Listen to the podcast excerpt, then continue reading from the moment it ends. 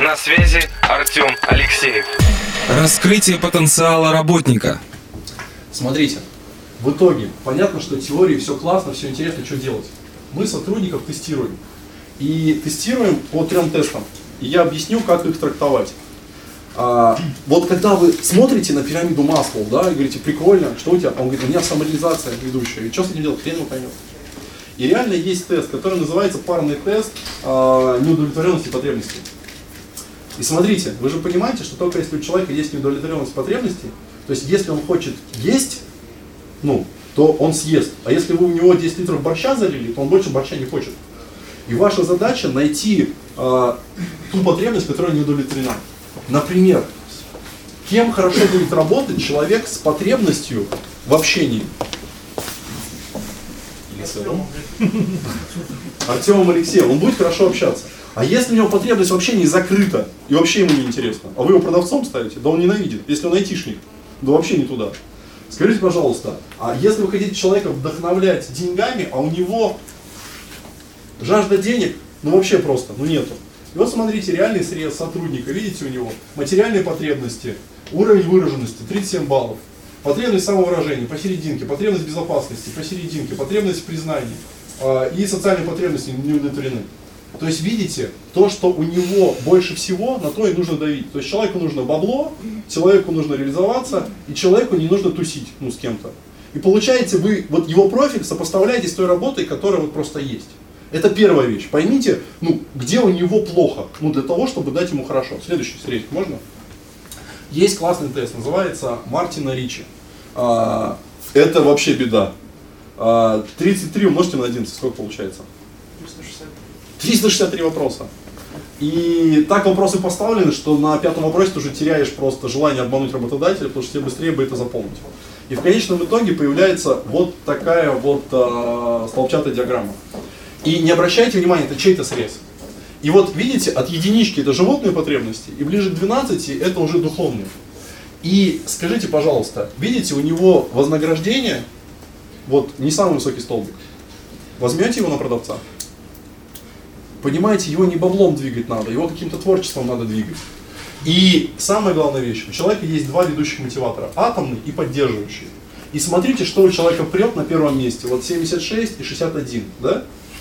76 это креативность, творчество, 61 это личностный рост. И получается, если он у вас попал в продажники, то вы ему не запаковываете в бабло и в условия работы, что ты получишь отдельный кабинет и денег. А скажите ему, что ты пойдешь на MBA и прояви себя. И перезапакуйте это по-другому, то есть морковки ему развесьте по-другому, а конечно эта цель ну, будет ваша.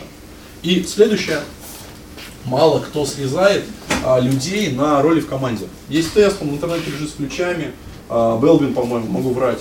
А, а, там просто есть люди, которые в команде будут себя проявлять по-другому, нежели на собеседовании. То есть как только вы его туда засунете. Особенно это касается а, начальников отдела продаж, а, коммерческих директоров, что он не, туда не хочет, ну, кем притворяется, да? И если вы это решаете на свой откуп, ну, на свой взгляд, то вы можете просто ошибиться и спалить деньги. Вот следующий тестик. Нажми. И, собственно, нажми сколько слайдов? Последний? Я не знаю. Нажми еще. Все, это? Ну, нажми назад. Вот, последний слайд я завершаю. Смотрите, что делать? Пункт первый. Если вы решили развивать и сохранять персонала, нужно формировать корпоративную культуру через ритуал. Это как? Скажите, пожалуйста, вот вы утром чистите зубы. Вот вся психика, весь организм понимает, что произошло. Пришло утро, вы проснулись, ну, идет пробуждение, да? Скажите, пожалуйста, вам менеджер будет говорить, нахрена нам эти планерки? Они у меня час времени отъедают, они мне не нужны. Зачем мне возвращаться в офис? Я бы успел к клиенту заехать. Скажите, пожалуйста, для чего этот ритуал? Утро планерка, вечер планерка. Зачем? Контроль. Просто если вы на планерке спрашиваете, сколько звоночков, если вы спрашиваете, сколько встреч, какие теплые контракты, сколько Нужно быть закрыл, готовым к. Ну, он, он уже понимает, что это будет контролировать. Учения, например, проводят в танковых войсках для того, чтобы они не думали, когда война начнется, что вот вышло. И когда у вас есть ритуал, что поставлена задача, его спросят обязательно, и будет показательная порка или похвала, то это корпоративная культура. Если этих ритуалов нет, то корпоративной культуры нету. Следующая вещь, про которую я говорил, учить, лечить, мочить. Не сразу увольняйте. Постарайтесь обучить. Если не учитесь, постарайтесь с ним потолковать, понять, что у него. И только потом расстреливайте. Расстреливайте обязательно. Один загнивающий сотрудник быстро превращает отдел продаж в болото просто. Он начинает ныть. И чем дольше вы его затягиваете, тем он больше расслабит персонал, и тем больше ну, уйдет вместе с ним. Следующая вещь. Я с ужасом узнал, что по срезам мотиваторов не у всех бабло движется, даже у продажников. Многие приходят тусить, нравится боссу, общаться. И получается, что кроме заработка, люди проводят на работе больше времени, чем в семье. И у них там служебные романы, тусовочки, фотографии, хобби, еще что-то.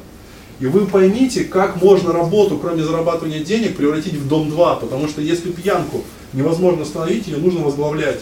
И получается, через ритуалы, через корпоративную э, культуру вы превращаете в тусовку, но в тусовку правильную. Следующая вещь. Подбирайте людей и выдавайте задания в соответствии с мотиваторами. То есть, если у человека личностный рост и обучение, сделайте его наставником, доплачивайте за обучение, например. Следующая вещь. Мы с тобой вчера общались. Почему люди э, в новгородском бизнесе уходят и, и открывают, ну, нелояльные. Вы в них душу вложили, обучили, научили работать, а он ушел и такую же компанию открыл. И я рассказываю э, Андрею следующую вещь, что надо найти мотиватор, относиться партнерски. Он говорит, да дело в том, что многие организации, это моя фраза, это не его, они колхозные. Ну, с точки зрения, что там нету того, что вклада, какого-то сервиса или еще чего-то, что он смотрит и говорит, да что, у него стол, стул, компьютер и все. Ну, что мне стол, стул, компьютер дали? Получается, что компания должна давать сервис и для сотрудника, ну, создавать ценность, что ему с вами должно быть удобнее, что там должна какая-то иерархия и структурность. А если вы пришли и говорят, вот, ну, держи руками, тут трубу прорвал, он говорит, слушай, сколько ты мне заплатишь? Он говорит, ну я возьму 40 тысяч, а тебе 20 отдам. Он понимает, руки обожжены, двадцатку не доплатили, он говорит, да я и так могу держать. А если он понимает, что ему держать с вами удобнее, и зарплата была соответствующей других факторов, он с вами останется. Другая вещь, если вы сканители человека, смотрите на него как на партнера, даже долю в бизнесе, даже направление, даже какие-то выделенные вещи. Многие даже сканченного сотрудника приводят на те же самые условия, что и основных. Другая вещь. Долю в бизнесе нельзя никогда давать. Почему? Вот отдельную мотивацию как процентов за выполненную работу за год можно. Я тебе отдельно кулуарно расскажу, как это обходится. Сейчас не хочу на всех, я знаю организацию, там было сделано очень хитро. Там давали долю в бизнесе в той компании, в которой он работает, а управлял всем управляющей компанией. Ну, то есть в конторе доля есть, а там, где деньги управления, нет. Ну, и вроде у тебя доля, но вроде как и нет. Вот. А следующая вещь. Вы не поверите, а многие компании не общаются, и когда я прихожу, я начинаю рассказывать, что творится в отделе продаж, а отделу продаж, чего в голове у босса. И начинается общение. И многие компании занимаются внутренним пиаром. Они не рассказывают, почему круто работать, почему хорошо, какое обучение, какие возможности.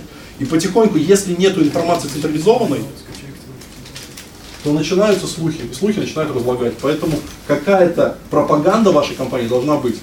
Следующая вещь. Четыре похвалы на одну критику.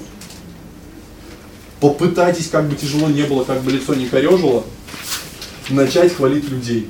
Критиковать нужно. Но у нас очень часто критикуют не работника, не косяк, а человека. Ты, Вадим, плохой, ты безды. А что случилось? Есть такая критика, называется таблетка, э, конфетка, таблетка, э, конфетка или плюс-минус критика. Вадим, ты у нас работаешь давно, у тебя были э, высокие результаты, мы тобой гордимся, но последние три месяца проседание по продажам. Ну и мне вызывает это тревоги. И опять плюс, я думаю, что ты это вытянешь, как ты это сделаешь? И тут уже другая критика идет. И если хвалить публично, а работать, а критиковать а, персонально, это работает. Полю фишку, самую крутую, но она требует театральности. Если на вашем кресле никто не сидит, у вас есть статус руководителя, пригласите вот этот этот и скажите, садись в мое кресло. Представляете статус, ему неудобно. А сами сядьте напротив. И говори, вот скажи, пожалуйста, ты вот мой руководитель, а я вот ты, Вадим, да? Как думаешь, а за что бы ты меня поругал? Представляете, у него пот течет, он говорит, мой, ты совсем уже с ума сошел. Человек себя ругает жестче, чем вы его могли. И он выйдет и скажет, наш что вообще рехнулся, но я больше не пойду. И когда вы знаешь, пойдем, у меня кресло, он говорит, нет, я все понял, только не в терновый куст. Другая вещь. А, я недавно был на собеседовании, ну, думаю, изи money, легкие деньги, ну, все, не знаю. Прихожу, собеседование, потом клиентов, я говорю, скажите, пожалуйста, как они деньги ему зарабатывают? Он говорит, ну, они двадцатку точно получат. Я говорю, так. Я говорю, можно подробнее? У них там 7 стимулов. Я говорю, а как? Он говорит, я потом после трудоустройства им расскажу. И помните по Герцбергу хотя бы бабло? У многих я спрашиваю, скажи, пожалуйста, как ты заработал денег? Говорит, у меня самая большая зарплата была 80 тысяч рублей. Как ты это мог, блядь? Не знаю. У многих нету взаимосвязи простой, которую можно в голове посчитать, что я должен сделать, чтобы заплатить больше. Но есть другая обратная сторона. Люди не спрашивают на собеседовании, как мне заработать полтос. То есть они говорят, сколько будут платить? 25, хорошо. И все. Как? Говорит, здесь магия, темный ящик. Объясните. А другая вещь. А, есть такая штука, коучинг, или вопросами вытаскивать, что с человеком творится. И говорят, что даже сержанты в советской армии должны были понимать, что происходит с личным составом, чтобы он с автоматом в лес не убежал, никого не убил. И если он кого-то застрелит, то это вина сержанта. Получается, если вы работаете с персоналом, если что-то не получаетесь, ну, научитесь задавать там 5-7 вопросов, научитесь говорить по душам и вытаскивать с него негатив. Потому что у него стресс, его прессуют, ну, просто внешний мир. Поэтому, к сожалению, вам приходится быть психоаналитиком или э, коучером. Спасибо большое моим коллегам, что дали мне переговорить. А, У нас будет формат полчаса после всех выступлений. Я здесь, визитки все отдам, я доступен. Предлагаю Артему похлопать.